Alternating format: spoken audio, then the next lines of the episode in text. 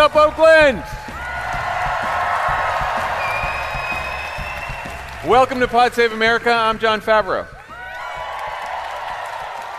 And I'm Melissa Murray from Strict Scrutiny. I'm John Lovett. I'm Dan Pfeiffer.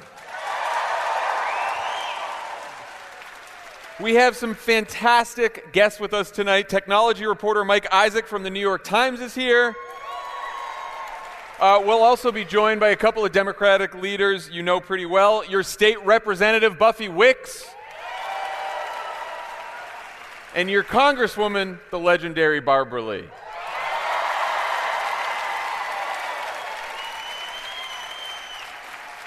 And we are lucky again to be joined by Melissa Murray of Strict Scrutiny, the best legal podcast on the planet. And I am so happy to be back in Oakland, back home, and the town. You look good with four rings, so yes. Oof. That's a sports reference. Just FYI. Yeah, I know. I've picked it up from the video. All right, let's get to the news. Uh, the January 6th committee will hold two more hearings this week after some uh, fairly heavy testimony last Thursday uh, that the lead of the New York Times summed up perfectly. Quote, President Donald J. Trump continued pressuring Vice President Mike Pence to go along with the plan to unilaterally overturn his election defeat even after he was told it was illegal. Mr. Trump's pressure campaign led his supporters to storm the Capitol, sending Mr. Pence fleeing for his life as rioters demanded his execution. Not great. Uh, so the hearing's two witnesses were former Pence lawyer Greg Jacobs, who testified that Trump was told in advance that his attempted coup was illegal. Go figure. Um, and retired federal appeals court judge J. Michael Luttig, an extremely conservative Bush appointee who advised Pence not to go along with the coup and warned the rest of us in his testimony that, quote, Donald Trump and his allies and supporters are a clear and present danger to American democracy. Uh, so, Melissa, the Times had uh, another piece over the weekend that basically argued uh, federal prosecutors may still have a difficult challenge proving that Trump knew his actions were illegal. What do you think about that? And, like, what would the government have to prove here? So I, I, think that's right. I think it is going to be difficult because you have to remember that Donald Trump is an inveterate and unrepentant liar. And when you start with that, someone who lies consistently and changes his story repeatedly, when you have to figure out what his state of mind was at any given time, like he's just constantly shifting. You can't really be sure that what you think is his state of mind or what you think evidence is pointing to as his state of mind is actually true in that moment. And they actually have to make out a pretty clear case that he not only knew that he had lost the election, um, but that he knew that the steps that he was taking and the things that he was doing was with the intent to overthrow a legitimately elected president. And if he's constantly changing his story, constantly shifting, I think that's harder. And some of this is coming closer to that, showing that he did know, but he keeps changing his story. Like, yeah, I told her that I lost to Biden, but then Rudy talked to me and we decided that I hadn't actually lost to Biden. So he's right. constantly shifting. And I think that's the problem for federal prosecutors trying to make out a criminal case. Yeah, so that was there was some news that Alyssa Farah, who was yes. the White House communications director, uh, has said told investigators that Donald Trump turned to her and said, "Can you believe I lost to this guy?" Right after the after the results. But I did thought that you know John Eastman, who was the the Trump lawyer who came up with the whole uh, Mike Pence can unilaterally decide who the president is uh, scheme, uh, said in front of Donald Trump, "I think this is not legal." And so Trump knowing that it's not legal isn't a, isn't enough, or well, so first of all, let's just say John Eastman is giving all law professors a really bad name. He is the Alan Dershowitz of Jonathan Turley's, which is so specific for people. Uh, you had a really good LSAT score, and I know you know what I'm talking about. I, I did, and I do. So Eastman says, I, am not sure this is legal, but he also goes forward and says that the law dealing with the Electoral College and the reporting of Electoral College results is, in his view, unconstitutional. And that might give Donald Trump the view uh, that what he is doing is actually permissible because the underlying law is unconstitutional, which creates another wrinkle for the prosecutors. Well, and also, didn't Eastman also say in one of his many attempts to find a winding path to overturning the election. Like, oh, actually, Congress has been breaking the Electoral College Act this whole time because technically the debate time is breaking the rules in some small way, right? He's been sort of finding paths around this. But one, one question I had about this is look, if, if, if there's a vault filled with money at a bank, and you have said for months that you believe it's yours, despite there being no evidence you've ever had any claim to it, eh, you're still a bank robber. You still broke into the vault and took the money, even if no one ever heard you admit that deep down you know it isn't yours. So, yes, I think that is correct. In case you're, in case you're getting any ideas. Like, I'm telling you, this whole prosecutor thing's going to work out for you. Um, You know, deep down, I believe I would have been an extraordinary lawyer. I, I know you would have been. I would have been delighted to teach you. Like, you would have been that guy. Yeah, we would have had fun. That guy. In a good, in the best way possible. In the best way possible. So, but again, I think we have a DOJ that's proceeding very deliberately, um, very cautiously. It's headed by a judge, someone who is known for being very deliberate. This would be an unprecedented prosecution of a former president. And I think they want to make sure that every T is crossed, every I is dotted, and they're not going to move forward unless they're absolutely sure. And you know, I think a lot's going to have to come out. Like, is there lots in here for other kinds of suits, like civil suits, for example, which we may talk about with Representative Lee? Surely. Um, but a criminal case where you have to prove things beyond a reasonable doubt, I think that might give them pause. I want a jury made of people from New York and D.C. Wow, Oakland. Oakland would hang him in an I'll instant.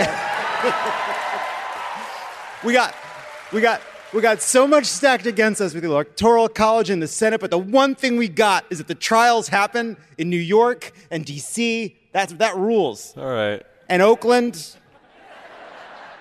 We could trim this down. So lo- love it. I thought one of the more one of the more damning uh, and ultimately memeable revelations from Thursday's hearing uh, came from an email that John Eastman sent to Rudy Giuliani, which said, "I've decided that I should be on the pardon list, if that is still in the works." As someone who's not a lawyer, but a high achieving LSAT Sure. person, So embarrassing. um, does the existence of a, a coup pardon list seem like that would be a problem for Eastman and Trump? First of all, Eastman, again, speaking to his, his uh, skills as a lawyer, seems very uh, comfortable discussing his law breaking in text. He puts it down in text and tweets. Uh, he talks about it all the time. It's pretty damning to be asking for a pardon. Now, they put out this one sentence, and that's damning enough, but actually, people have deciphered the blurry text around it. And what comes next is I know this will taint me, but which I think is really funny. Yeah, I think he's pretty fucked. That's your that's your Well, legal well, the, analysis. other, the other thing that's important, right, is that uh, first there's the uh, uh, uh, the the White House counsel was like, "Hey, man, uh, you're breaking the law. You should get a criminal defense attorney. You're you're this is illegal. What you're discussing is illegal. Stop talking to me about this. It's illegal." And it seems like there were a lot of people on John uh, John Eastman's call sheet who were not saying, I love this idea of the vice president for the first time in history, singularly in charge of choosing a president. There's a lot of people on the line who are like, no, this is criminal and bananas. Dan. Yeah, clearly. he knew he was committing a crime. He asked for a pardon, and that's where we are. And he didn't get one. and he did not get one. And yet here we are. Uh, so the Times also reported that, according to his advisors, Trump has been really uh, pissed off watching the hearings because he, he can't tweet through it. Um, so Do not demean Truth Social like that. he is Truth He's truth- Socialing his ass off. He's truthing his way through this whole hearing. Sa- He's sadly, doing truths Truth and Social has not been getting the amplification that it deserves. His 12-page rambling statement from last week has not been getting the amplification it deserves. So, um, after two hours of testimony about how he nearly got his own vice president assassinated because he refused to go along with his coup, um, here's how the uh, 2024 GOP frontrunner responded uh, at an event on Friday. Mike Pence had a chance to be great. He had a chance to be, frankly, historic. But just like Bill Barr and the rest of these weak people, Mike, and I say it sadly because I like him, but Mike did not have the courage to act. So I said to Mike, if you do this, you can be Thomas Jefferson. and then after it all went down, I looked at him one day and I said, Mike, hate to say this, but you're no Thomas Jefferson. For, for those listening at home, uh, we're watching a Newsmax clip, and halfway through, Trump basically describing his entire criminal enterprise. Uh, an ad for a gold coin pops up. You can text Trump to 65532. On qualifying orders, there is a disclaimer. Um, so, Dan, Trump also said in the speech that January 6th was uh, a quote, simple protest that got out of hand. Uh, and he promised to pardon the January 6th defendants if he becomes president again. Uh, what do you make of him responding to these hearings by doubling down? Good legal strategy? Good political strategy? What do you think? Well, apparently you can get away with anything if you can sincerely believe it's not a crime. So I had, I had no idea. No, look, I I very much like this question because in this clip because it it backs up my theory that Trump has lost his fastball. Because if you think about think about the polling on this, which is 70% of Republicans believe some version of the big lie, right? That Biden's an illegitimate president, there was fraud involved, whatever that is. But only 20% of Republicans support what happened on January 6th. Even fewer of that 20% think those people should get a pardon. So what there there's actually sort of a shift in Trump, which is in 2016 primarily, but also to a certain extent 2020 his campaign was a campaign where he he was the person fighting on behalf of other people's grievances. But in 2020, in 2024, this is a campaign entirely about his grievances. What happened to him, what people did to him, not what he can do for other people. And it is, you know, I have no idea if it's a good legal strategy or a bad legal strategy. Generally, I imagine admitting to all the crimes you're accused of is bad legal strategy, I assume. But it's a terrible We're political get a strategy. take from Melissa on yeah, this we'll see. Melissa, thanks for joining us, Pod Save America. Your job is to defend the wall and Merrick Garland. So, so I'm just spelling out the facts. yeah, I know, I know. It's uh, but so it like he has picked the least popular part of a very unpopular issue, and it is, I think, if he is going to, I think he is legitimately vulnerable in an actually contest Republican primary if what he's going to do is focus on defending the violence on in 2020. If he's going to promise to give pardons to the people who committed that violence, he's going to make all of the campaign about what happened to him in the past, not No, what he would I do in the future. There's there's absolutely an argument to be made for some Republican challenger to Trump in a primary that Donald Trump, uh, you know, uh, served this country well. That Republican will say, but he is obsessed with the past and obsessed with this election, and we need to focus on the future. And thank you for your service, but let's like put him in the past. And he just keeps because he just keeps going back to 2020 every single chance he gets. I mean, he's pretty lucky that uh, uh, Merrick Garland's approach to prosecution is similar to Judge Luttig's approach to finishing a sentence. I mean, I think the real argue not that we're out here to give Ron DeSantis free advice on how to install his authoritarian state. I'm sure, I'm sure he's listening. yeah, he's a huge He's a big of the pod, pod fan. yes. Yeah. Is but I think the real argument is that Trump's a loser. Couldn't beat Joe Biden, right? You like the entire Yeah. right wing media. But that's That's not. Don't clap for that. Stop that's, that's that's not something to clap for. The the problem is they've all they've all conceded the big lie. Like they all missed their chance, right? Because as you pointed out, most Republicans believe the big lie, and these Republicans have gone along with it. They missed their chance to call him a loser. They had their chance to say he lost to this guy fair and square. We need somebody that can win, uh, but they haven't been able to do it. I mean, does that, Melissa, what, what you just heard from Trump, does that sort of uh, uh, add to his legal jeopardy, or does it not matter at this point? Every time he opens his mouth, he adds to his legal jeopardy. I mean, like, I mean, he, he, the lies, he's lying. I mean, again, I think it really comes back to can you pin all of this together to show that not only is there conduct, but there is a state of mind to do something with the intent to commit this crime. Like that's what he intends to do. And I think that is harder. And I'm I am no Merrick Garland apologist, right? I mean, guy needs to get his suits fitted. But I I don't care if he indicts him in a trash bag from Joseph A. Banks. Do you think? Do you think the problem like, is that. Merrick Garland is like a hunt and peck typist? I, I think he's like, again. No, I, I. If you had put Sally Yates at the head of DOJ, I And- think we would have seen a lot more happening. I mean, like he's a judge. That's what judges do. They're deliberate. They're purposefully deliberate. We need a we need a DOJ that will do to Trump what that bicycle did to Joe Biden. Just take him out at the knees. oh, we're not Very ready to talk about that yet. Very ableist. I have to mix to mix the legal with the political. I have wondered what happens if the DOJ indicts Donald Trump and then Donald Trump gets off, and what that means politically. That like they could not bring the case against him, and then Donald Trump is suddenly Hey. running again as like, look I'm at what- exonerated. I'm Yeah. exonerated. Hey, you miss all the shots you don't take. No, I know. I'm just saying it's Only if you're Boston. Yeah. it's something to consider. Oh, oh. Tommy did the right thing by missing this. Uh, I just want I you to know that I promise you if came the anyway. Celtics had won in Tommy six, didn't Tommy even would want to be come. here today. Couldn't even come. All right. So I think one of the most important moments uh, of these uh, of the hearing on, on Thursday, or the whole set of hearings, was Luttig's warning at the end that I mentioned earlier, which is that, that Trump and his allies are remain a, a clear and present danger to democracy.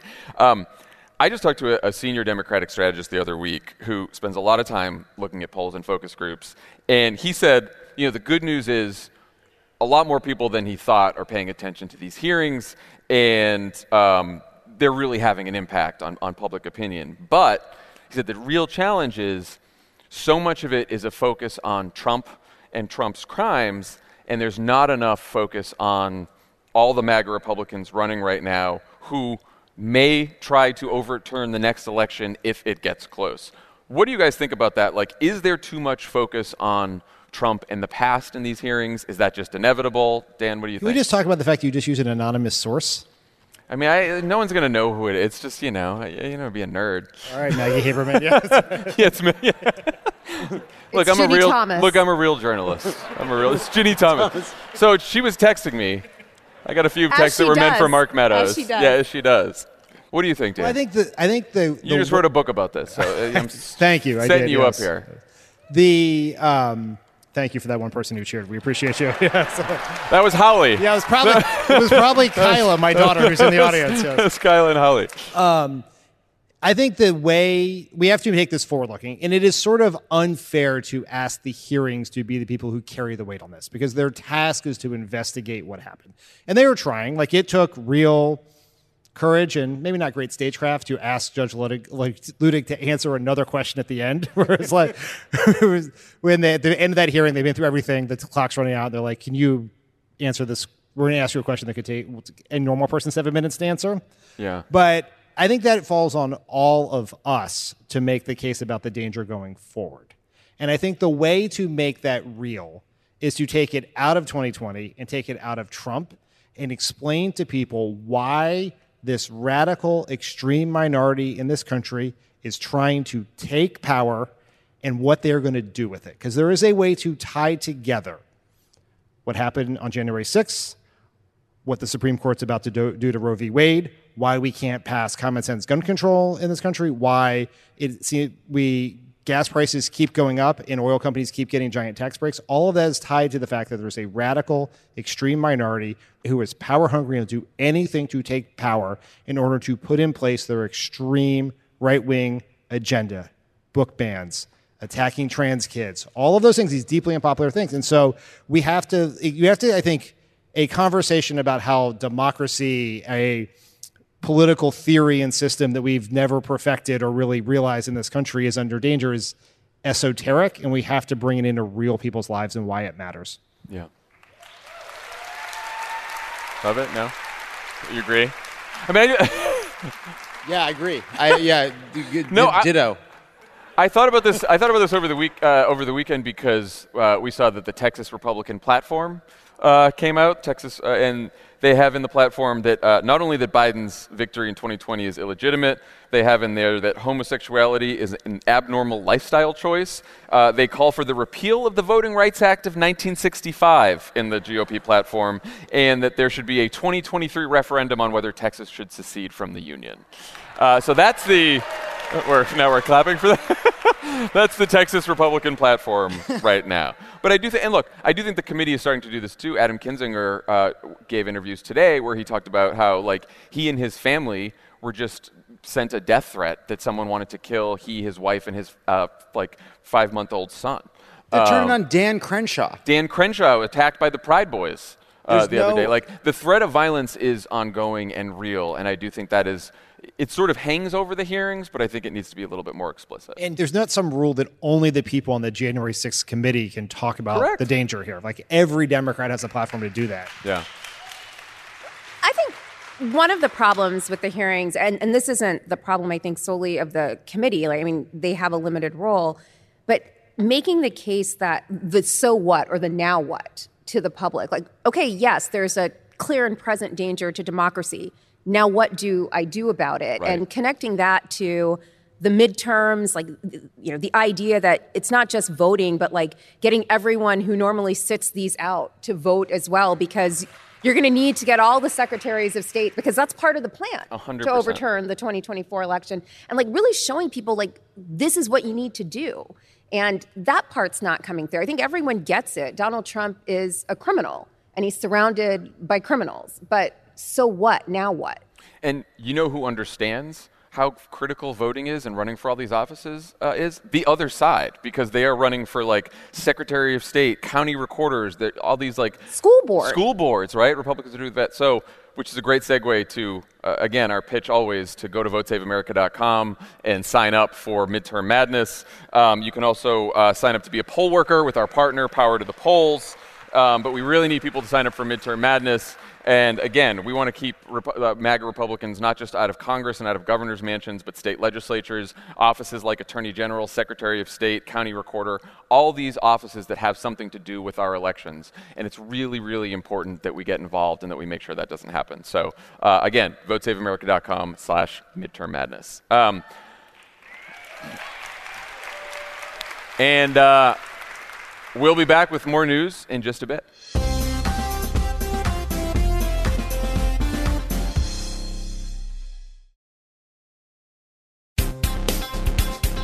Now it's time for OK Stop.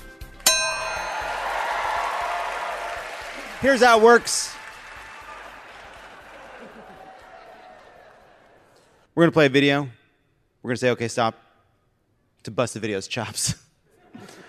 to set up this clip, Rudy Giuliani has just been asked by a reporter to respond to former White House counsel uh, Eric Herschmann's January 6 testimony that Giuliani himself told Herschmann that Vice President Mike Pence didn't have the authority to block certification of the election results. Let's roll the clip. Eric Herschmann just testified before the once January 6th committee, committee that you told him that Pence did not have the authority to uh, block certification of the election. Is that true? I, I, uh, I shouldn't really talk about that. Okay, stop. When Rudy says I shouldn't really talk about that, uh, what he means is ask me again after five. If the January 6th committee does nothing more than get Rudy Giuliani to shut up, they've done a national service. Do you think this shot and this message was on the uh, Andrew Giuliani for governor message calendar? Do you think this was what they were hoping for that day? Just yeah, I want to dress my dad up like Danny DeVito from The Penguin, and and have him ramble about his crimes for 15 minutes in front of a van. These guys, these guys have the stagecraft of a of a of like an elementary school uh, where that's an insult to elementary school where the teachers hate the students. I don't know. I ran out halfway through. Look, they could have campaign signs and they could have a van, or they can have both. i'm just glad they're branching out from four seasons yeah, that's, that's I'm asking you about his testimony. Well, I'm not going I'm not going to comment on his testimony. I'm going to tell you that the committee is a witch hunt. Okay, stop. master pivot. Yeah, it's subtle. The deft touch. Moving on, a specific credible allegation of uh, a breaking of the law to a Newsmax talking point from three years ago. I'm going to tell you that the committee is an extension of Russian collusion. It might as well be Russian collusion too. How dare those people who are accused the President of the United States of Russian collusion. Well, lying about it. I was telling the truth. The President was telling the truth. You don't think they're lying now? What, what, how, they changed it all of a sudden? Shifty shift all of a sudden changed? Okay, stop. That is my favorite movie, Russian Collusion 2. Electric Boogaloo. Yes. Yes. The New Hope. Yes. The search for Putin's gold. yeah. the search for Putin's gold.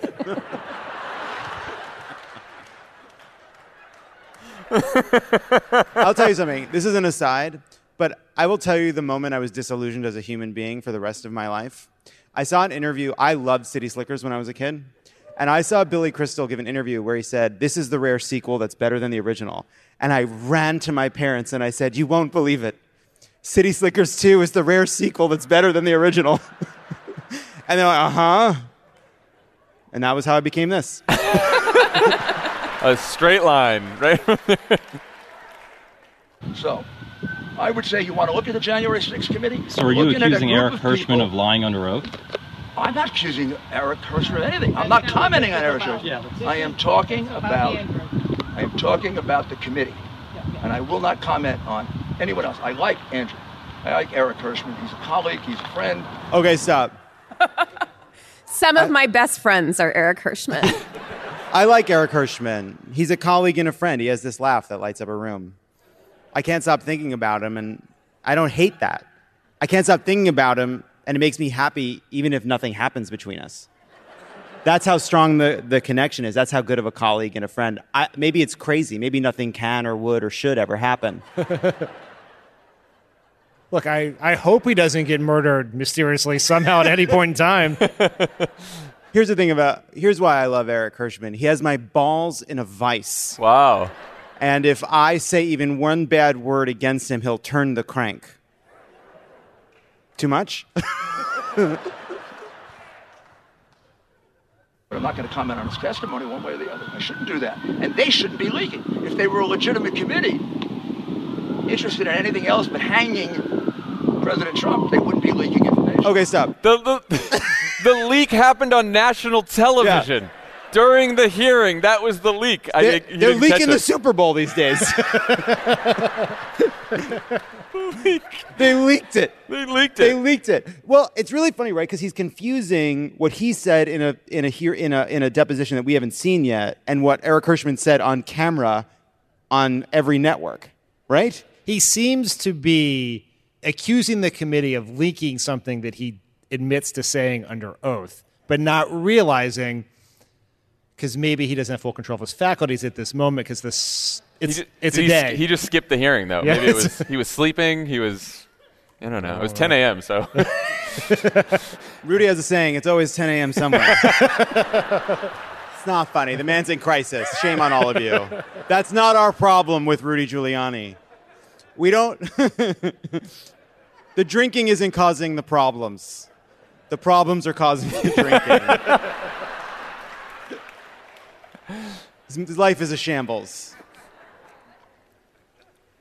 Is that the end of the clip? that was it. and what a way to end it. and that's okay. Stop.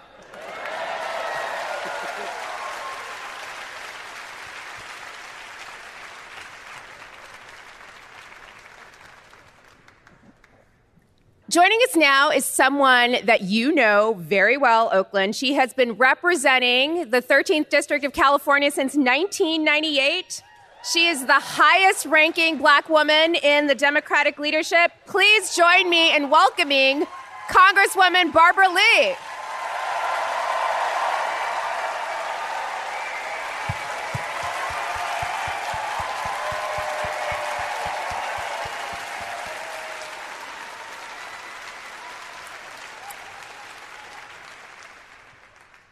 So, first, let me say I love this outfit. Go Warriors! I think we have to get one of these for Merrick Garland. All right. So, thank you so much for being here because you have had a busy day already. I have had a very busy day, You- but let me let me just say something. First of all, I have to say this. Welcome back home to the most progressive 13th congressional district in, a, in the country, and I want to. Okay, Okay. and happy Father's Day, happy Pride Month, happy Caribbean American Heritage Month, happy Juneteenth, and congrats to the Warriors. You know, we, ha- we have to be joyful in this moment. We don't have a lot of that in our lives. So today is a day to celebrate. So thank you. And I'm glad to be home.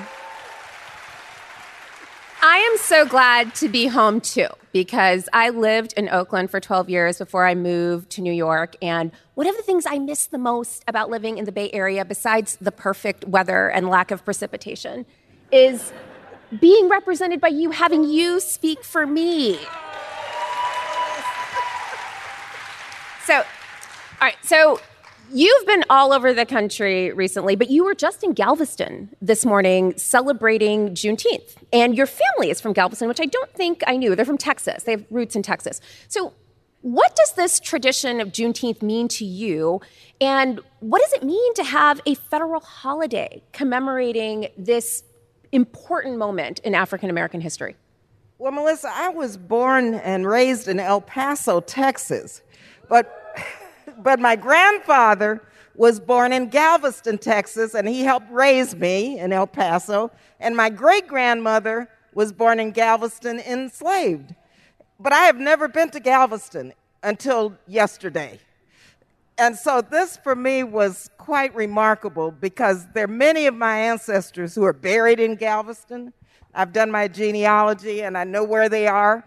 And, and we celebrated, even in El Paso, Juneteenth all of my life. And what it was about is freedom and justice.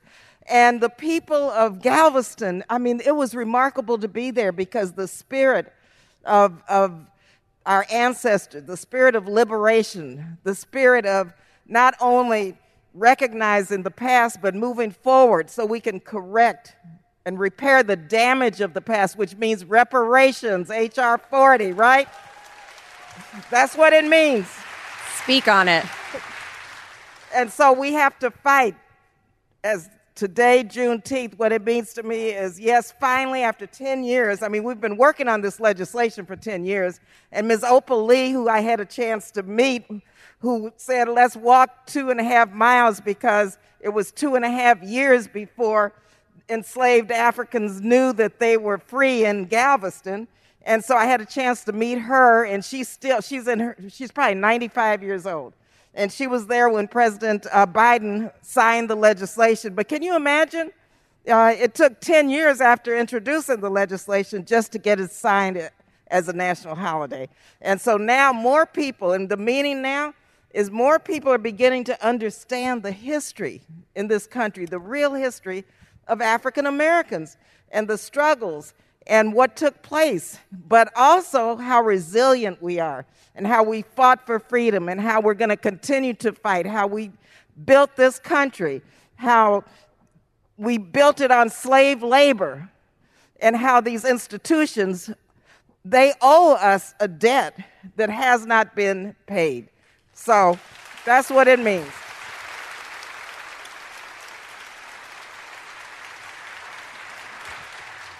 So, Juneteenth is a federal holiday, meaning that federal workers get the day off tomorrow on Monday, but only 18 states have actually passed the necessary legislation to make Juneteenth a state holiday that would allow state workers to have the day off as well. So, Many of the states that haven't done this have argued that it's too costly to give workers the day off. And then they also say that this is a holiday that no one really knows about anyway.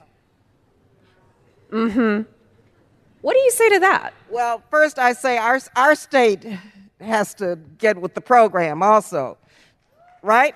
The state of California.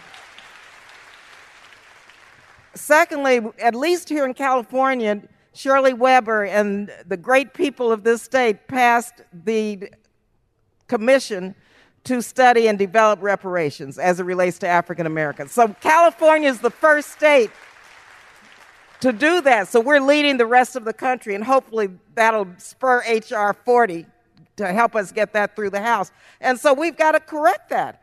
And I'm hoping that the state of California and the states that don't have this on the books as a state holiday, we'll do so very quickly. Um, we have been talking a lot about the January 6 hearings, which I assume you've been following pretty closely as well. Um, I've already been outed as something of a Merrick Garland apologist, which I am not. But let me ask you do you think the Department of Justice is going to move to indict the former president and those in his inner circle over the events of January 6th? Well, personally, I hope so. But that's my, I hope so. And I, and I believe what is taking place now, and you're beginning to see uh, what actually took place, and the truth is coming about, out about January 6th, that um, there's no way that the Department of Justice can't hold these individuals and this mob accountable for the attempted coup. Well, this was almost a violent overthrow of our government, of our democracy. And there's no way I think that they can get away with it. Now, let me just tell you, I'm the lead plaintiff in a lawsuit against Donald Trump, the Proud Boys, and the Oath Keepers. Which, okay?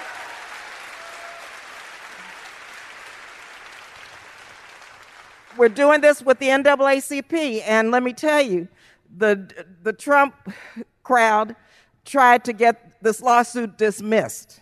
So we had an entire day of hearings, right? And the judge, several months later, said, no way. And this was unprecedented that a case such as this involving a prior president would move forward. So now we're in the discovery period. And I'm sharing this because we're dealing with this on a variety of levels to hold them accountable because this can this is not over. This democracy is very fragile and I think what we're seeing now and what you're seeing through January the January 6 hearings is that we almost lost it. I was sitting there on the floor right there when this took place. And uh, it was terrifying. But we were determined later to come back and make sure that we made sure that the Electoral College was certified so that the president could be sworn in as President Biden and Vice President Kamala Harris. So we were determined to do that. But it was very dicey, it was very dangerous. And this committee, the January 6th committee, is showing you even in a, in a more profound way than I ever thought that the Republicans, people who were advising this man, were telling him, don't do it, that it was almost illegal, that it was wrong. Almost. It was. They're telling him that. But, you know, we have to see, and I, I think the uh, Department of Justice, I wish they'd move a little, swift, a little quicker much quicker, but. That is the most generous way yeah, to put it. Yeah. But they're being very methodical, and I'm not defending them, but you see, some have been, uh, you know, charged with treason already and sedition. That's a heavy duty charge. And, and the Department of Justice did that. And so hopefully they're looking at this very carefully so that when they bring these cases forward, that they're going to be substantial and they will hold, and these people will be held accountable for, for almost destroying our democracy and overthrowing, violently overthrowing our government. I love the point that you made. Sorry. That's what they almost did. Uh, still trying. Um, still trying. I love the idea that criminal liability isn't the only weapon in the arsenal to hold these individuals accountable. And I love that you are the lead plaintiff in a civil suit. So the law professor in me wants to do a deep dive. Why a civil suit? Right? So what could a civil suit do that a criminal prosecution could not or, or how could it complement a criminal prosecution in ways that would be helpful for promoting accountability? Well, a civil suit uh, will also bring forth the culpability of these criminals. Mm-hmm. And with a lower with standard a lower of standard, right? But uh, they would have to. Um, pay pay up big Wait, time. so are you going to bankrupt him? They pay up big time. in Are you gonna bankrupt suit. him? I hope so. What- Let's hope so. What if they offered you the opportunity to settle this suit? Would you say, like, hell no, we're doing this?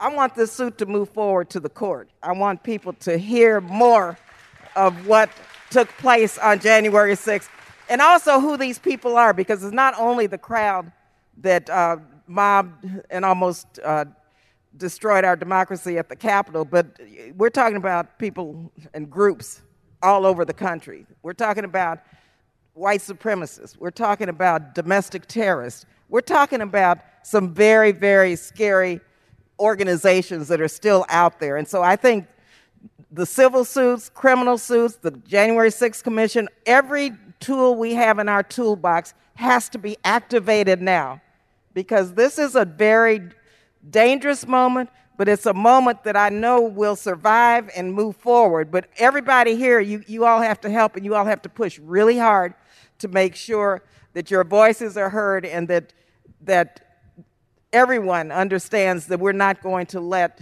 this go. Uh, some are saying, oh, that was then, this is now. No, no. We, we have to keep this in front of the public until justice is done and until we know it will never happen again.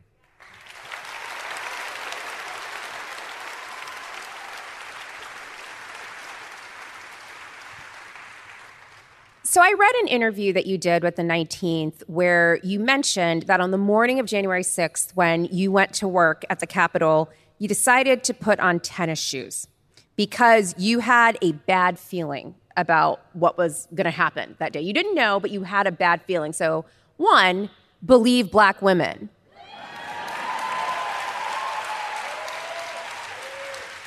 Stay ready so you don't have to get ready. Um, what was it like being at the Capitol in your sneakers, knowing that you were running for your life?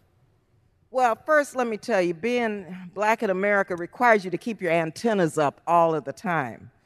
Secondly, I, I shared with you that my great grandmother was uh, enslaved. And so my antennas and my DNA tells me that uh, I have to be ready all the time. Now, having said that, there had been many security briefings, uh, many um, security precautions taken, but I was listening and reading some of these uh, right wing organizations and these blogs. And I knew, let me just share this. I was sitting in the Capitol on um, 9 11 and had to evacuate. And we were told a plane might be coming in. I had on heels that day, and it was hard running up Pennsylvania Avenue in heels. So I swore that if, if I ever had any inclination that something would go down, I wasn't going to wear high heels. And so listening to all of what was being um, put out there by the, the MAGA people, uh, I said, no, I don't know what's going to happen. I have no idea. But I do have a clue that something's going to go down. So I wore my tennis shoes. And I'm glad I did because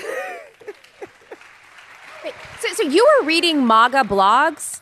Yeah, I read. I have to read everything. I mean, I know. Listening to the press, I I, I kind of have to know what's going on on all fronts. You know. I, I mean, you're a better man than I. I mean, not that I. I mean, I just have to know. That's why I wore my tennis shoes. So- not very few members wore their tennis shoes that day because they didn't. They learned. they learned. Um, So it was very scary. Uh, a lot of movement in the in the Capitol when I saw the sergeant at arms take uh, Speaker Pelosi out. When the chaplain came up to the podium to pray. When we were told to get our gas, yeah, we have gas masks on. You know, pull out our masks. We may have to put them on, or we may have to hit the floor, one or the other. And so, and so you can imagine what's going on. And I'm looking at my uh, cell phone, uh, people telling me what's happening, and I'm hearing all this noise out there. And I couldn't figure out if my mask was backwards or forwards. So I had to ask somebody. It was Congressman Eric Swalwell and Cheri Bustos. We were all three together on the floor. trying to figure out That's if a we good put our masks on. That's a good squad for that. That's good. Yeah, yeah, it was good. So, it, and we had just a few seconds to get out of there. Mm-hmm. And then we went to this undisclosed um, location. But the other scary part, that was in the, the height of COVID. And very few Republicans had masks on. I'm shocked. And so I'm like freaking out because it's like, oh my God, I'm in this closed area walking like this, and COVID is, is everywhere. In fact, several members uh, contracted COVID on that day.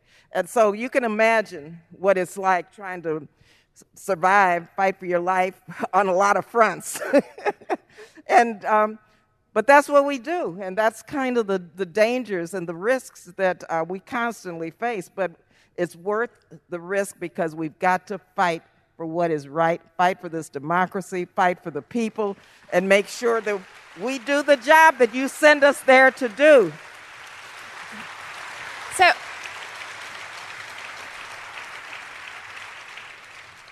I'm getting a signal that I'm going to wrap up this black girl magic in a minute. But um, one last question for you. In September, you testified before a House committee on reproductive rights and justice and threats to reproductive justice. And you testified about your own abortion story. And then there were a lot of discussions from experts. I testified there about threats to reproductive justice as well. Um, what I thought was so interesting about this hearing was how many Republicans talked about the idea that abortion is a form of eugenics, and they were so worried about all of these aborted black fetuses. Can you explain to me how your Republican colleagues are working to help black children generally outside of this space? No, I can't because they are not. When you look at their voting record, they don't do nothing to help black children. Zero. And so, you know, that, and, and I'll just share this because um, I had never talked about this because it was my personal private decision when I was a teenager between me and my mother. And that was the way it was.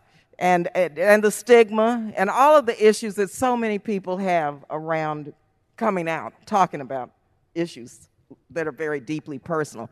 But after Mississippi and after Texas and after all of these laws started getting passed, I took a deep breath and said, Look, you've got to stand up and speak out. And so I did and told the story of my mother. I was living in California by then.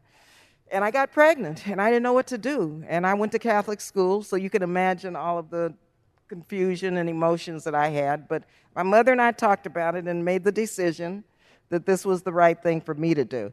And so my first airplane ride actually was from California back to El Paso. My mother had a friend who recently passed away who said that she and she worked with her, uh, and and she was a wonderful Latina. She said she knew a doctor in Mexico. Now, remind you, abortions were illegal in the United States and in Mexico, and that she would send me to her.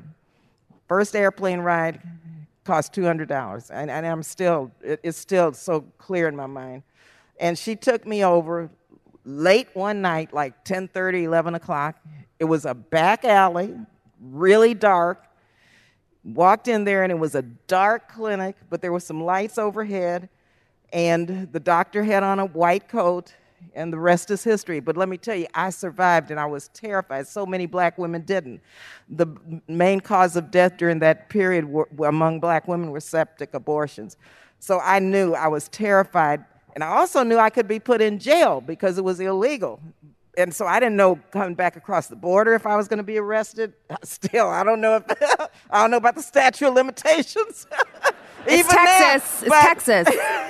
but I share that because right now I'm so concerned about the criminalization of, of people who are going to find a way to make sure they have abortion access. And so this is about reproductive justice, reproductive freedom, and it's about making sure that everyone has their democratic rights over their bodies.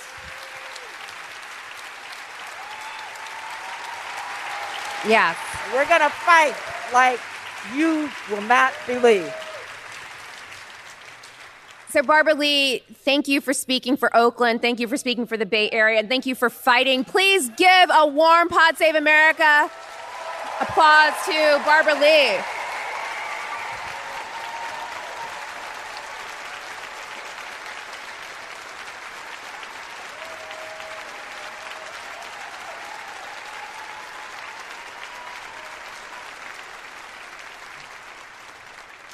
All right, it's time for more news. Uh, since we are since we're here in the Bay Area, uh, I thought we would talk about what fresh hell your tech oligarchs have wrought on America. Um, here to help us do that is New York Times technology correspondent and the author of the best-selling "Super Pumped: The Battle for Uber," Mike Isaac. There we go. There's a proper hello. Uh, thanks for joining. Thanks for doing this. Thank you for having me. Uh, so you just wrote about the latest developments around the richest man in the world buying one of the world's most politically influential social media platforms. Uh, unfortunately, um, so for the first time, Elon Musk spoke directly to Twitter's employees during a 90-minute Q&A that you listened to, where he said, "quote I want Twitter to contribute to a better, longer-lasting civilization." Where we better understand the nature of reality. So, my first question is Did that line get any laughs? um, what were your other big takeaways from the call, and, and, do you think Elon Musk wants to close this deal?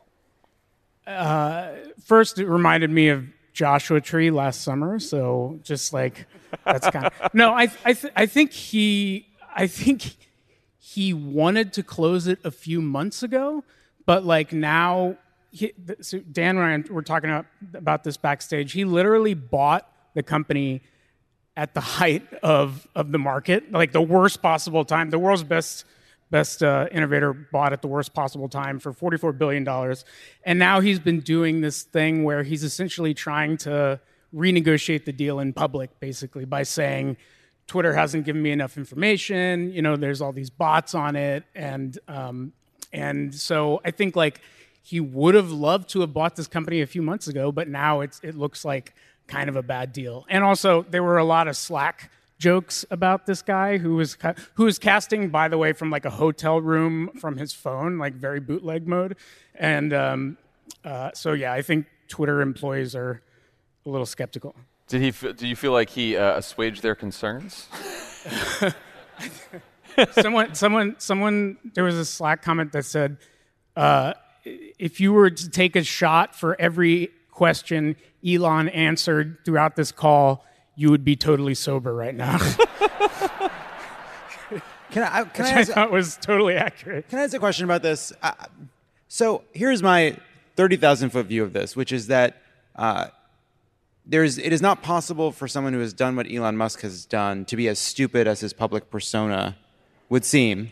It's also not possible for someone to be as smart as Elon Musk thinks Elon Musk is. Sure. So the answer is somewhere in between how he presents and and what he's actually capable of. In listening to Elon at any point, have you gotten any sense that he has a more sophisticated grasp of what Twitter is beyond this nonsense of it being some kind of a public square? Yeah. No, I mean, to be totally fair, I, I do think he has been A, at the right place at the right time in a lot of different uh, moments in history, you know, particularly during the Obama administration and, and sort of riding Tesla to new highs. Uh, and, and I think he's not a stupid guy. I think a lot of this positioning in public right now is very intentional, uh, especially around the deal. But like, I think his his his understanding of policy in general and like what he wants to do as far as speech in the public square is like super flattened. It's it's not at all nuanced. It took uh, Twitter's policy teams like years to come up with. Uh, for example, you can't talk about, uh, you can't be uh, pro Nazism in Germany, right? That's literally illegal there. So you have to take that off of Twitter. And, uh, you know, he just doesn't really appreciate that. And, and Twitter is a product used by people all over the world. And I don't know if that's like a feature or a bug, you know, like that part of, part of me thinks he's like, I don't care. I just want all of it out there, and only the snowflakes are going to be offended. But I really do think he believes that the the more speech, the better in that regard. And you do think that he really wants to close this deal and is not just sort of playing around here for a. I think he wants to close it at a lower price. Like I think he really fucked up on the price. Like he, it's it's the the market is is war. It, it, he he paid 44 billion. He signed a contract saying he was going to pay 44 billion dollars. Now he's saying, uh, "Oh, I didn't know." Blah blah blah. Trying to get out of it. So I, d- I do think he wanted it at a certain point, but now I think he's trying to more renegotiate it. So Yeah. It's like a guy that bought a condo at the peak of the market and is like trying to get squeeze out of the inspections. It's like every no matter how big, how rich these people get, it's the same same like shit negotiations. The same like just Trump arguing about countertops. I had a very different midlife crisis than he did. I think. So uh, apparently, one employee asked how Elon's political views will affect the company. Um, he he said he's a a moderate who voted for Democrats in the past, though in the last few weeks he has also said he's leaning towards Ron DeSantis for president, um, and that. Some, Yep. Yeah, some DeSantis. Weird. fans- Sometimes we get these really pro DeSantis crowds. yeah, I thought we were going to get some applause there. He also said that he voted for um, Mayra Flores, a Republican congressional candidate who's uh, used QAnon hashtags Yep. and, and urged people to buy more guns just a few days after January 6th. So that's cool. Um, Dan, how much how much do we all have to care about Elon Musk's political views now? Like, is it time for everyone to return their Teslas? What's going on? Don't I say that. think that's right. I got to get you home see from it on this Twitter. You see it on Twitter. Look, I think it's safe to say we all probably care way too much about Elon Musk. Full stop. Like we spend way too Hence much us- time talking hence about us him. talking about this But here.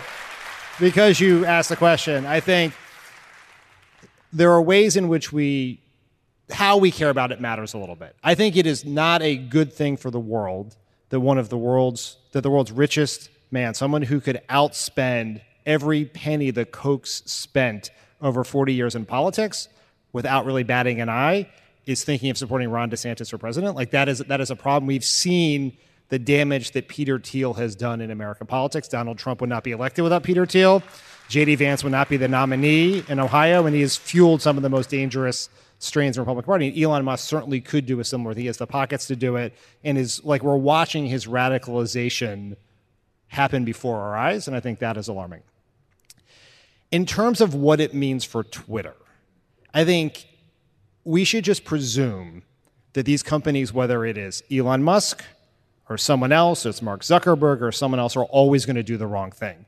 and this full, this idea that the way that we're going to make these platforms work is we're going to have well-meaning billionaire tech moguls in charge of them It's like a deeply naive view of the world because ultimately they're responsive to a market. And so if we're going to want Twitter to do the right thing, if we're going to want to com- get Facebook to do the right thing, it's going to require rules and regulations that for, that affect their bottom line if they don't do the right thing.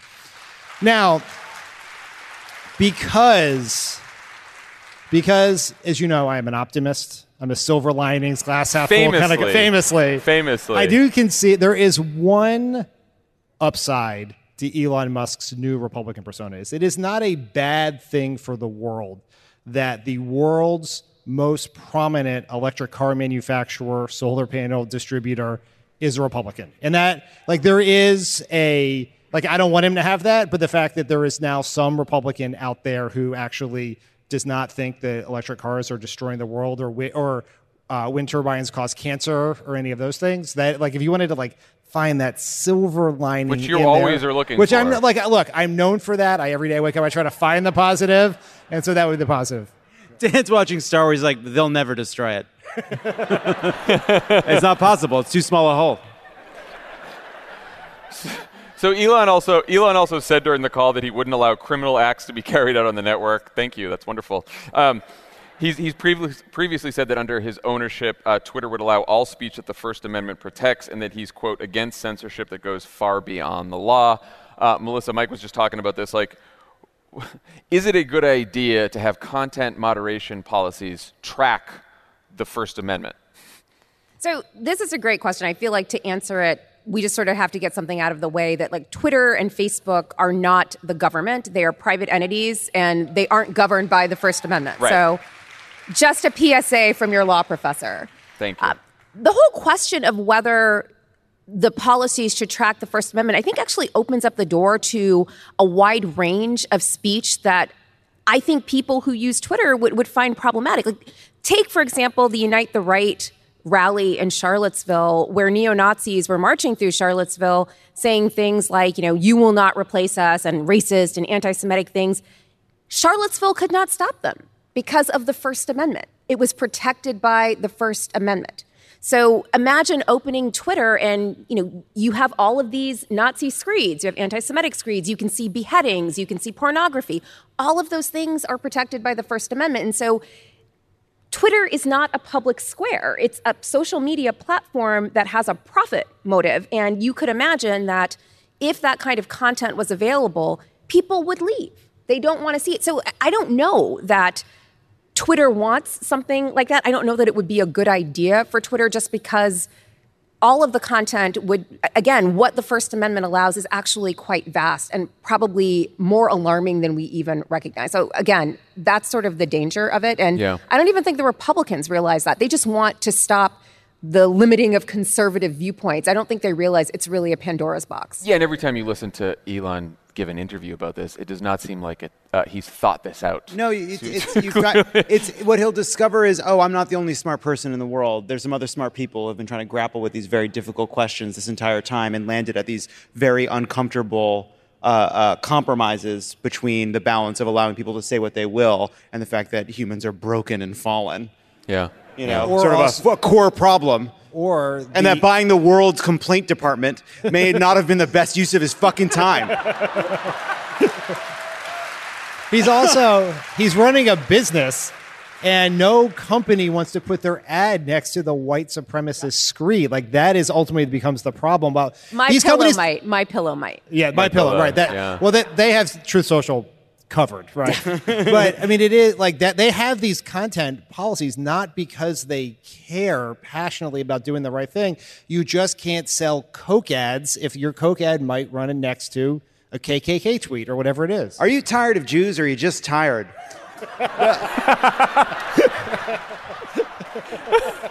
Too soon. Too soon. Oh my gosh. All right. I do not want to make this segment only about Elon Musk. So we're going to talk about some of the other uh, tech oligarchs out there. Even if you don't care about their politics, unfortunately, they do care about ours. Um, this was a CNET headline from Friday. Quote: Big tech CEOs push Congress to oppose antitrust legislation. Um, the bill in question is called the American Innovation and Online Choice Act. It would prevent tech platforms from giving preferences to their own products and services. Uh, on one side are the CEOs of Amazon, Apple, and Google who hate the bill. They've been at Congress, they've been lobbying, they've spent a lot of money trying to defeat this bill. On the other side are senators ranging from Amy Klobuchar, Cory Booker, and Mazie Hirono to Chuck Grassley, Lindsey Graham, and Josh Hawley. Uh, yeah, n- now you don't know what to you don't know what to think.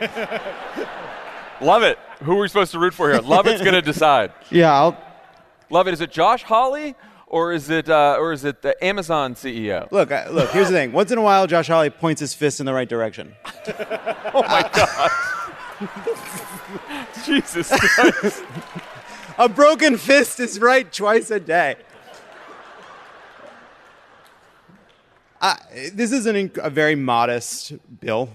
Uh, you know, it's going to bounce Amazon Essentials to page two of the results, and they're throwing up a fit. I think, like, first of all, I do think that there's this problem when we say tech, and it includes Apple, Amazon, Google, MetaBook, Twitter. Like, these are extraordinarily different companies. Like, you would not refer, like, if you had a bill that addressed gun manufacturers and factory farmers and truck tra- truck makers, you'd be like, wait a second, that's, this is, these are not one thing. So I, I do think it's like more complicated. It requires some nuance, but fundamentally, these are all companies that have very much enjoyed using their bigness to both build platforms and then sell products and or, or push services on their own platforms, and they enjoy the uh, privileges that come from controlling the pipes and pushing stuff through it.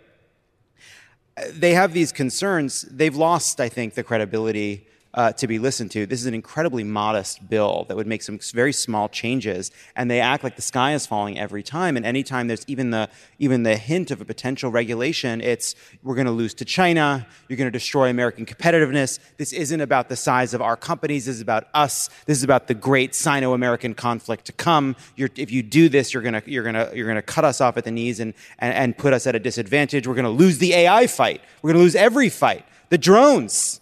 Uh, the drones. The drones are coming, Drones. and so who will think of the drones? uh, uh, I think it is important that we like kind of as a as a society stop taking these kinds of the sky is falling threats seriously. We need Congress to put in place some common sense regulations. Yes, against their, these companies' ability to use their bigness and platform to serve to privilege their own services, but also for privacy uh, is another place where we could could make some difference, and also just uh, uh, like forget privileging their their own products like Amazon having basically kind of using the data they collect to destroy their own small business uh, uh, uh, retailers that use the service and to replace their goods with their own goods. Like that is wrong. That shouldn't Yeah. be allowed. And so you know, we need Congress to do, we need Congress to take these reasonable, very small steps forward. We need to kind of empower agencies and give them the funding they need to actually take on antitrust. And then we need to kind of take on the like, the ridiculous, uh, uh, ideological right wing judicial philosophy that has allowed these sort of companies to run amok and face no consequences for anti-competitive practices, and basically kind of made it almost impossible for us to regulate these people because uh, they've they're enamored of this idea that if if you can if basically if it reduces prices for consumers, you can't stop it no matter the harm it does, no matter the consolidation it causes. Well, The silver lining is that this is the first time Josh Hawley has been for choice. Yeah. Which is Significant. certainly notable. Yes. Certainly notable. Don't mean, tell the Missourian. Mike, if, if, if this is such a, a, a modest change to uh, regulate to the, to the law from this bill, like why are they spending so much money and, and, and why are tech companies so against it? Is it just they're greedy? Is it that they're worried that it's a slippery slope that will lead to more legislation? What do you think? I, Uh, first of all, it's funny to hear them say in public. For a very long time, Zuckerberg has said, "We want to be regulated." Right. You know, like this is something that's great for us, and then they spend record amounts each each year on more sort of backroom lobbying and, and pushing back against it. Yeah, it's like he wants to be punished, but he has he's very quick to his safe word. That's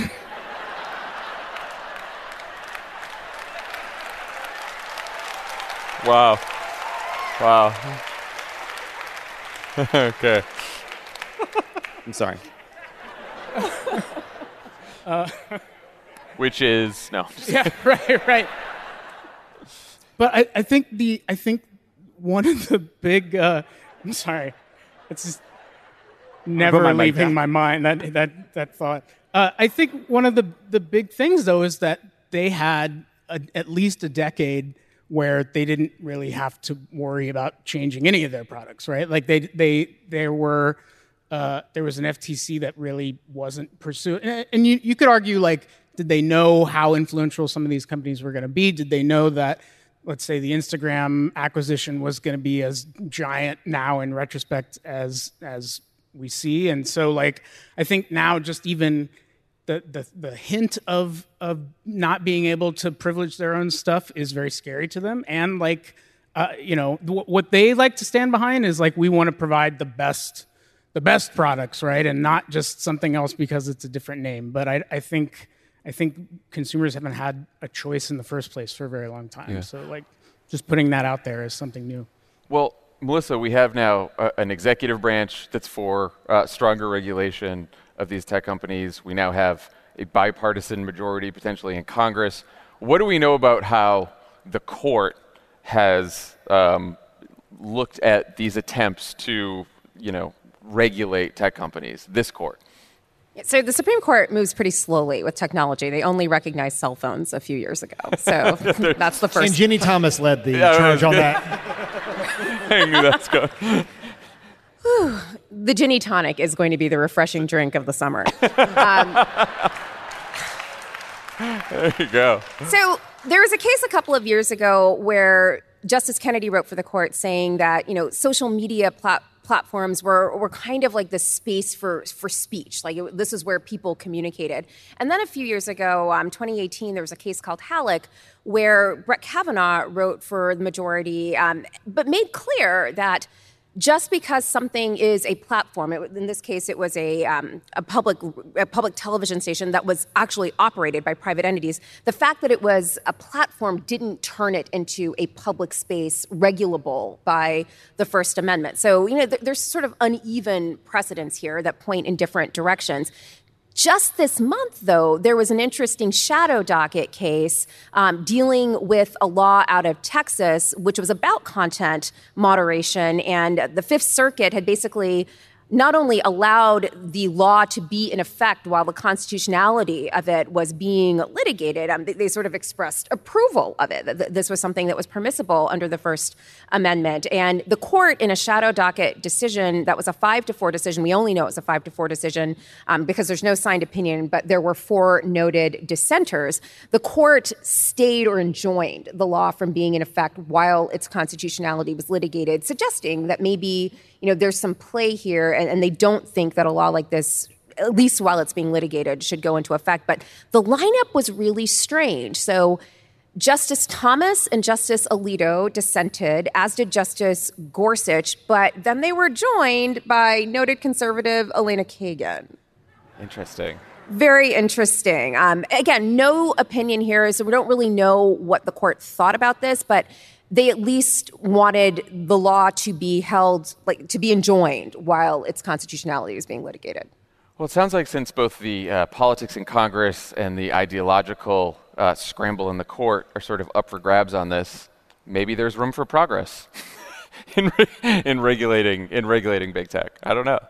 Check your text messages from Ginni. Yeah, yeah, that's all right. That's what we'll end up with. Um, all right, when we come back, uh, Dan will talk to your state representative Buffy Wicks.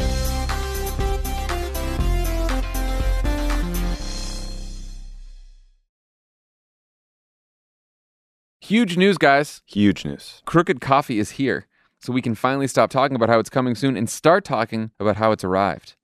Our first blend, What a Morning, is available in delicious medium and dark roasts. I'm a dark roast guy. Medium I love for them me. both, but I think I just a hu- huge fan of this dark roast. I want you all to know something that we had so much coffee come to uh, different people at Crooked so they could all test different kinds of coffee so they could pick out a really good one. They worked very hard to pick out a good one. really seriously too. Real a lot of comparisons, a lot of talking about coffee. We worked hard with coffee experts to make sure our beans are top shelf quality. The don't beans give us are any, top Don't shelf. give us any shitty beans over here. Top top shelf beans. You got to get on a step stool to get these beans. And of course, you know, we're Crooked Media. It was important that the coffee was ethically sourced. And, very importantly, we're donating a portion of the proceeds to the organization Register Her, which will help millions of women across the country vote. There are people out there that said uh, uh, that a media company couldn't launch its own coffee brand. We're here to say we're going to prove you wrong Bezos. Haters, because we got coffee now. go to crooked.com slash coffee to get your Crooked coffee now. We're excited to have our old coworker from the Obama White House, our longtime friend and California State Representative, Buffy Wicks. Buffy, welcome to the stage.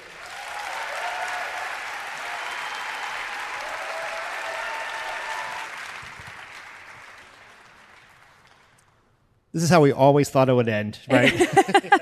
I was just thinking the last time I saw you was at the stage of the Commonwealth Club when I was interviewing your for your for your book.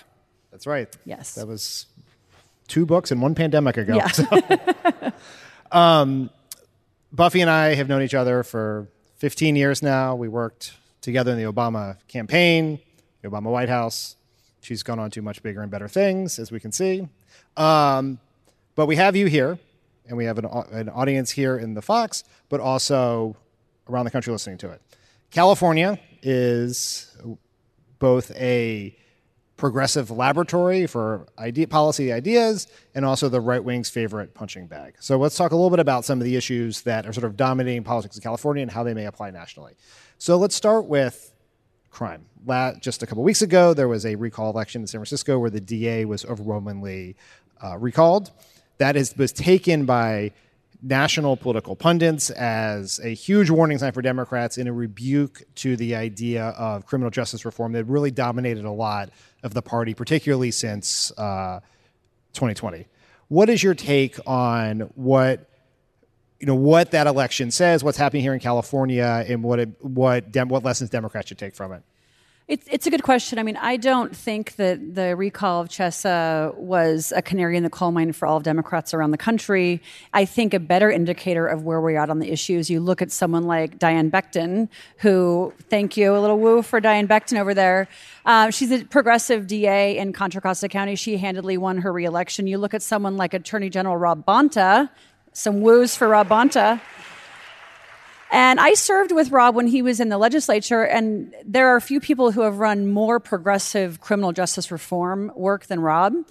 And uh, he won handedly in this election. And, you know, I think his message is one that I think is important. It is we can do the reform work that we need to do because we know that there are deep racial inequities within our criminal justice system.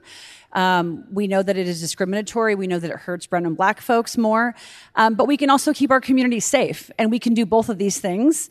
And by the way, our black and brown communities also want to be safe, right? And so I think how he talks about this and frankly how the governor's talking about it and the work that they're doing, I think is um, it's sh- demonstrated in the polls that it's what people want. Um, and it means that we can have our cake and eat it too. We can have reform, but we can also have safety at the same time. So another issue here that we talk about all the time here in California is housing and homelessness, which two intertwined issues. Housing is incredibly expensive here. You have been working on this issue for a long time in the state legislature. Uh, help ex- like what what are we trying to do here in California to address that, and how is, is that potentially a model for what the nation can do? Yeah, so do we have how long to answer that question? Um, it's a big one. And you look in California, right? We are 2.5 to 3.5 million homes shy of where we need to be, depending on whose data you use. We have 100, at any given moment, 163,000 plus or take uh, a few unhoused people in our streets in California every single night. We have growing encampments. We have rent burden that is um, beyond anything that most people can understand. Um, we have uh, people that can't afford their, their mortgage. Um, it's a massive problem here. And you talk to older folks who want their kids to come to, come back to California after going away to college or something and raise their kids here. They can't afford to live here. You have folks, artists who are leaving because they can't afford the cost of living here.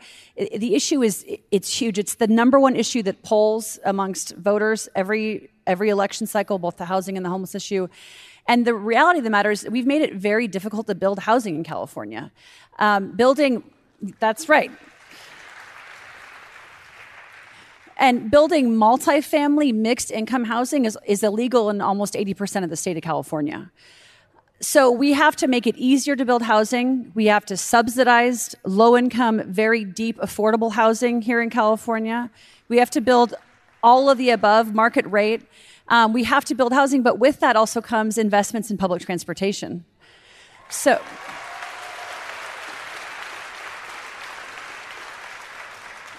Clearly, they've been on the couch Caltrain. I know they've yes, they're taking BART now again post COVID. Hopefully.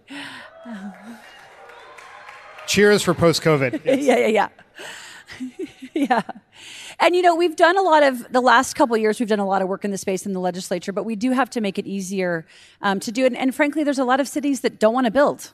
You know, and we have to have some real tough conversations with those cities um, and make it easier. But that is absolutely what we need to do is build more housing. So you have a specific bill that would speed up the building of affordable housing on commercial land, but it's gotten pushback from trade unions. You know, and you are a you, are a former union organizer. You're as good a friend to, to labor as there ever has been explain how you deal with that sort of cross ideological sure. pushback and yeah. because this is not this it's not as simple as like rich landlords or rich people or nimbyism. It's we have like members of our own coalition pushing back against it, these bills. the housing issue is the one that i, I find politically the most interesting because it's not just sort of democrat versus republican right? It's like three-dimensional chess um, so yeah, I have a bill that would basically allow uh, more residential housing in commercially zoned areas, and I've been working with the carpenters union, who they build the majority of, of housing in California. Um, to craft a bill that would create the strongest workforce protections that we have. The other thing in the housing industry is it is notorious for wage theft and exploitation of workers, and particularly um, they tend to be immigrant communities who come in and take these jobs. So we have to wrap our head around that so that we're creating good paying jobs and helping to create the middle class while at the same time streamlining the housing. You know, the, the bill that you're referring to, AB 2011, for the housing nerds in the audience. Um, is sponsored by the Carpenters Union. As I said, it has support from SEIU, CSEA, which is the School Employees Union, the Service Sectors Unions, and many others. And it's currently opposed by the Building Trades Union, as you mentioned, um, because they have a different um, standard that they want to use for housing production. But the difficulty with that issue is that um, we don't have currently the union workforce across the state to build the housing that we need to build. So, what I'm trying to do is thread a needle here, create the highest standards that we can while still streamlining housing so that we can build the union workforce. We have an apprenticeship component in the bill that helps to build more good union paying jobs in this industry. And I think it's a win win win if we can create that workforce and streamline, streamline the housing. So that's the goal of the bill. Any day now, we expect to get the Supreme Court's opinion in the Dobbs case, which would, based on the leaked opinion, overturn Roe v. Wade. Here in California, you and your colleagues are working very hard to push back on that because abortion would become a state issue. And there's an effort to 13 bills right now that would help make California an abortion sanctuary state. Can you explain what that means and what's going into that work? Sure. And um, before I get into that, I also want to say I have spoken publicly about an abortion that I had when I was 25, and um, I was it was after actually the 2004 election cycle because we run different teams in the 2004 election cycle. And I was living in San Francisco and I was in between jobs and staying at a friend's staying on a friend's couch and I had an unplanned pregnancy. And I went to Planned Parenthood. And they welcomed me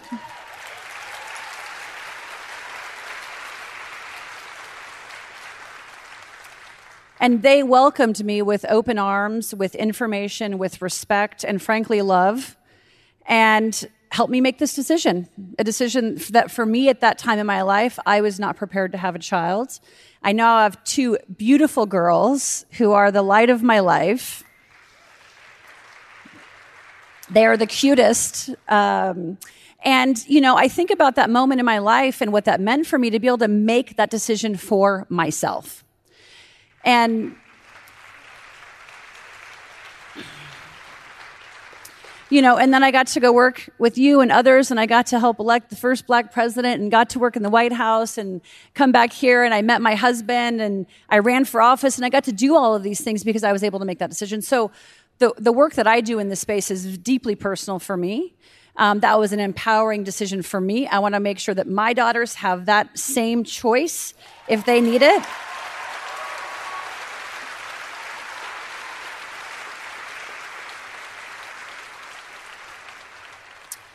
And frankly, all of America. Thus, we are doing 15 bills here in California to really fast track and make sure that California is a reproductive freedom state for all in this country.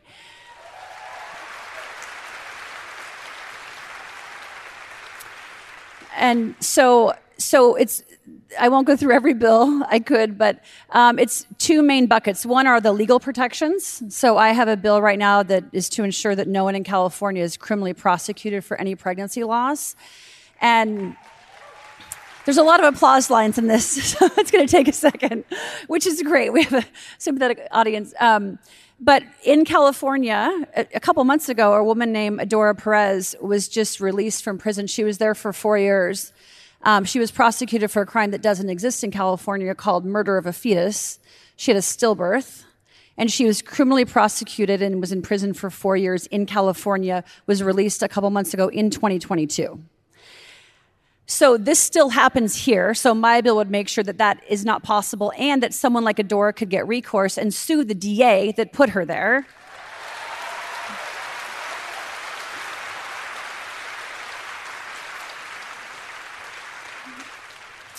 But we're also working on making sure that privacy is protected so that if um, uh, people have abortions here in California, no matter where you're from in this country, if you come here, that your privacy can't be violated by other states who want to know if you had an abortion here.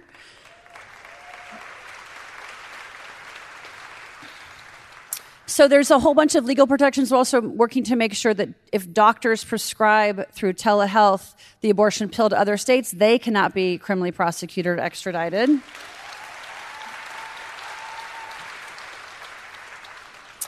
So there's a whole bucket in that space, and then on the the infrastructure side, just making sure our providers are prepared.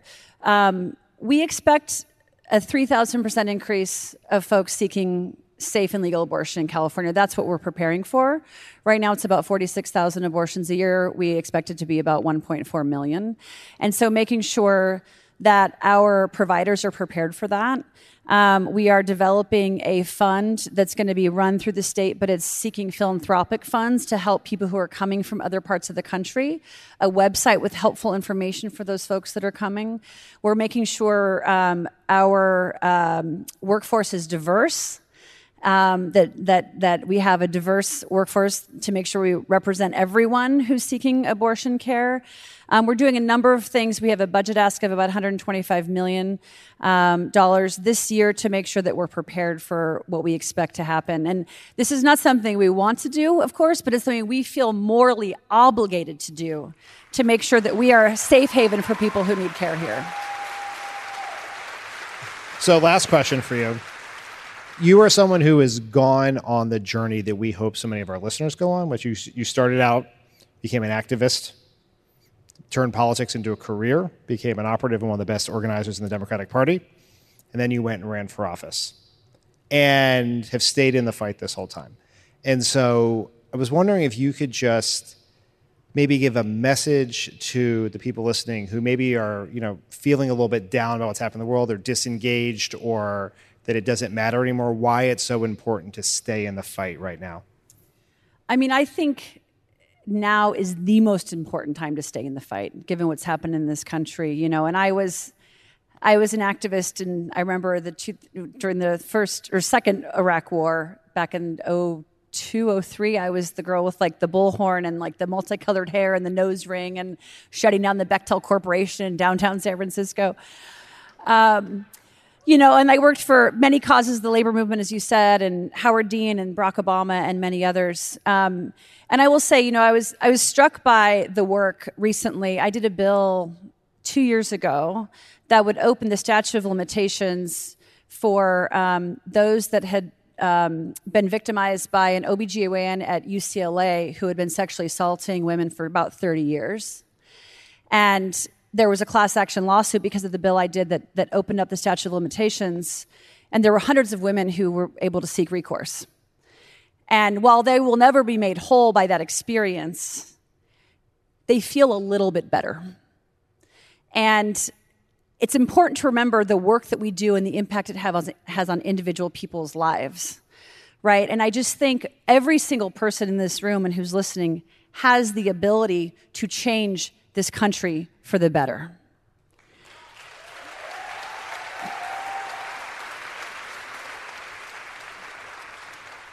And whether you're doing it by giving $5 a month to your favorite organization, whether you're doing it as someone who volunteers 20 hours a week, or whether you're someone who's contemplating running for office, you know, I never thought I would run for office ever.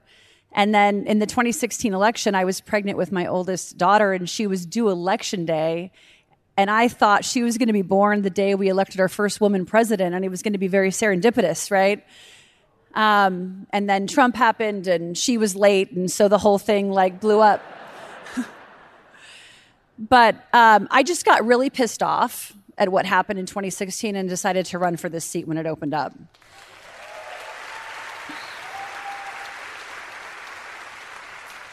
And I, I do think there are a lot of women who run when Trump happened, right?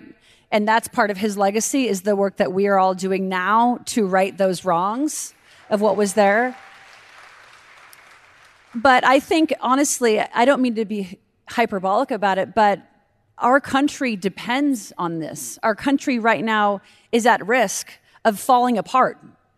I mean, honestly, democracy right now is in peril. And I, I hate to sound so like dramatic, but I truly believe that. And I think the only way we can fix it is if we, all of us, decide that we are going to fix it. And so take whatever that next leap is. You know, if you're thinking about running for office, if you're thinking about, you know, volunteering more, about donating more, all the things that you can do, do it and do it now and do it wholeheartedly and think about the people's lives who you will impact with that work. Buffy Wicks, thank you so much for joining us. Please give it up for Buffy.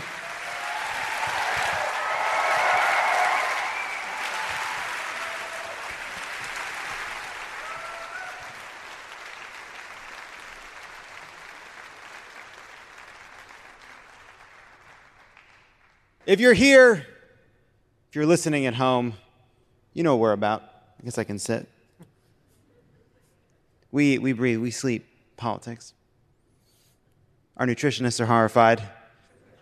Our lungs are shot. No amount of melatonin can fix what's wrong with us. You too probably find yourself sucked into the 24 7 political news cycle, but here's the thing there's a great big beautiful world out there that has nothing to do with how incredibly slow Judge J. Michael Luttig talks and whether or not we feel okay about making fun of that.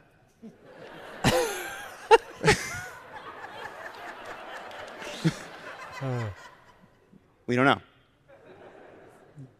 We don't know. I think we do. Which is why I'm challenging my co host to a game we're calling Everything But the January 6 hearings. We want to find out what, if anything, they learned from this week in the news outside of politics, but we, but we need someone from the audience who thinks the algorithm from on high knows in their hearts they're also open to some sports and science news. So uh, our producer Leo is out there. Someone like to join us? We're going to split us up. We're going to split into teams. Is Leo? I can't see Leo. Oh, there he is. Is he over there? Over here. Leo's going to pick somebody. Somebody out there want to play who feels like they they're they're they're a well-rounded news consumer. Uh, they're going to come around. Uh, so uh, uh, Melissa and Dan, if you wouldn't mind moving over here, you're going to be t- uh, uh, this team. We're going to call you the. You're going to be uh, uh, team. Um, I didn't think of team names. well, I was going to say because you're you're from the Bay Area. You're you're you're you're so. But but this other person's probably going to be from the Bay Area. Can we too. be the, yeah, I was going to say Warriors Celtics. Warriors but- Celtics? Yeah, that's great. Warriors versus the Celtics. Oh wow, there we, there we go. That's a great setup. Has Larry Bird retired or is he still playing? He's He was a Celtic. Someone's coming around. Come on on stage. Hi, what's your name? Hi, I'm Kara. Kara, where are you from? I am from Oakland. We got an Oakland native. Hey, Kara. I'm John. It's so nice to meet, you. Uh, thanks for being here and being being on John's team. He'll need the help. He's a he reads what I he know nothing. I know nothing but the. Uh, so here's how it works. I'm gonna we're gonna go back and forth. I'm gonna ask you questions about the news, and, and we'll see who wins. All right, you guys ready? Here we go. Uh, I'll start. Can we confer? Yeah. Okay, Yeah, okay. it's a team game. You guys talk it through. you Talk didn't it really explain right. it well. I know. I know. I wasn't saying. I, it sounded. Okay. It sounded It's- defensive. yeah, it did, I- it did. I, I'm so sorry. Okay. Uh, I, I meant it- Apology not accepted. Edit that out. So, all right. So you and everyone can confer. Talk it. Talk it through. All right. Here we go. First question for Melissa and Dan. This week, Microsoft retired what web browser? Internet Explorer. Yes, that one. But what number? Oh, Oh, come on. they retired all of them. all of them. Yeah, Internet Explorer 11. I'll give it to you. Okay. Nice. Kara, John, a VHS copy of what beloved 1985 film sold for $75,000? 1985. Confer in the mics, please, Kara. Is that too early? Uh, we- We can't just talk. You have to be in the. Kara, use your microphone. You can't. It's a podcast. Come on. What do you think? 1985. Ghostbusters or Back to the Future. Ghostbusters. Can we steal? Yep. Back to the Future. They stole it. Oh, we were gonna say that. They stole it. They stole it. We had it. Wow, we're introducing steals. Melissa Dan, what foul-mouthed canine was arrested in the U.S. Capitol while filming with staffers from The Late Show with Stephen Colbert? What was it? Triumph. Yep, Triumph the Insult Comic Dog. I didn't miss oh, that. Triumph, yeah. Oh, oh, oh, oh. Couldn't hear you. That was basically. You couldn't hear me? My God. No, yeah. I don't think I should be louder. Burger Kings in Japan have temporarily piv- pivoted to serving their burgers with a side of ramen noodles due to a shortage of what? I'm assuming fries. Yeah. Potatoes? Must Yeah, Be, yeah. potatoes. I'm like, Petco is made opening up. stores for a whole new family of animal cons- customers: horses, cows, sheep, pigs, and what? Uh, if you say so. Well, I don't know. Go for it. Like, does anyone have a pet llama? I think they might- Llama. alpaca. Say it again. All right, give me give Okay, us a wait, list wait, again. wait. Give us a list What- again. yeah. It's animal customers: horses, cows, sheep, pigs, and what? Goats. Goats. Goats. Yes. Yes. See? Yes. okay. All right, Kara John. What legendary stoner opened an art museum dedicated to preserving and celebrating Chicano art this week? Uh, Cheech. Hey, hey, We're gonna go with Cheech. it's Cheech. Nice, nice. All right. Okay. Naomi Osaka unfortunately had to pull out of what tennis tournament due to an Achilles tendon injury? Is it French Open time? I don't know. It's not Wimbledon. Is it French Open now? It's. It's. Shut the fuck up. Excuse me. I say that again. Keep yelling. Is it French? They say Wimbledon. It's not Wimbledon. Okay. No, well, maybe it is Can we Wimbledon. steal? Let's go with Wimbledon. Okay, Guys, Wimbledon. hey, hey, hey! What- I know, Wimbledon, I know yes. this is Yes. the Bay Area. I It's- know this is the Bay Area. All right, Wimbledon's this in isn't July. about. This isn't getting your kids into college. We don't cheat.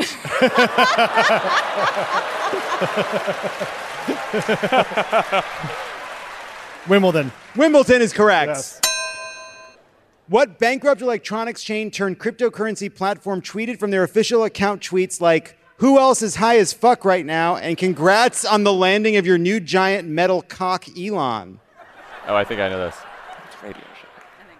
Uh, Radio Shack. Correct. Melissa Dan, the internet re- reeled at a photo of a bleach blonde Ryan Gosling as what classic children's toy? Ken. Yes. Ken. Ken. I printed one and put it in my locker. All right, here we go. Uh, uh, uh, what is the name, uh, John and Kara, what is the name of Drake's new album? Can we steal? Yes. Never mind. Never mind. Yes. Never mind. Wrong. Honestly, never mind. Correct, it's stolen. it goes to Dan. All right. So close.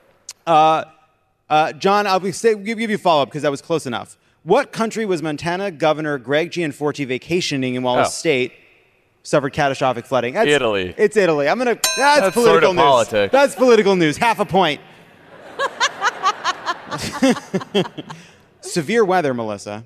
Severe has created a shortage of this popular hot sauce. It's sriracha. Sriracha. Sriracha. Correct. I, I, you would all be ejected from from. This isn't The Price is Right. This is Jeopardy.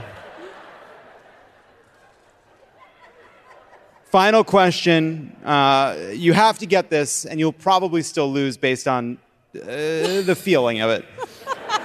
John and Kara, Beyonce announced uh, the upcoming arrival of her new album on July 29th. What is the name of that album? Fuck. Oh man. All right. Renaissance.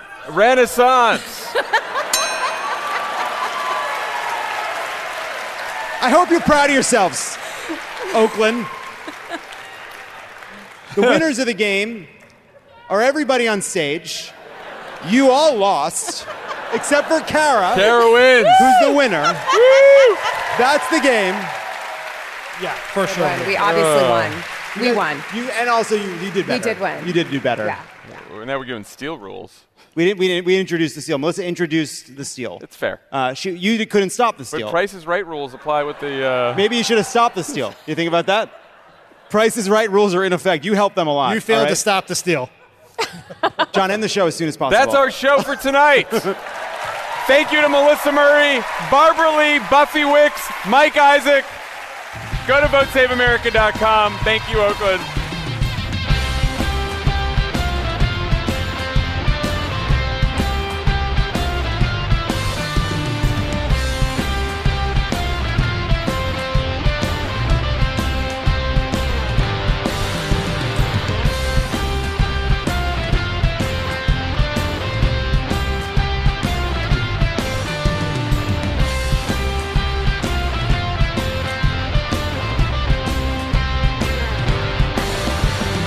Pod Save America is a Crooked Media production. The executive producer is Michael Martinez. Our senior producer is Andy Gardner Bernstein.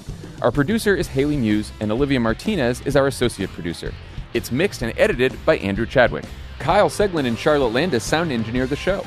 Thanks to Tanya Somanader, Sandy Girard, Hallie Kiefer, Ari Schwartz, Andy Taft, and Justine Howe for production support. And to our digital team, Elijah Cohn, Phoebe Bradford, Milo Kim, and Amelia Montooth. Our episodes are uploaded as videos at youtube.com slash crookedmedia.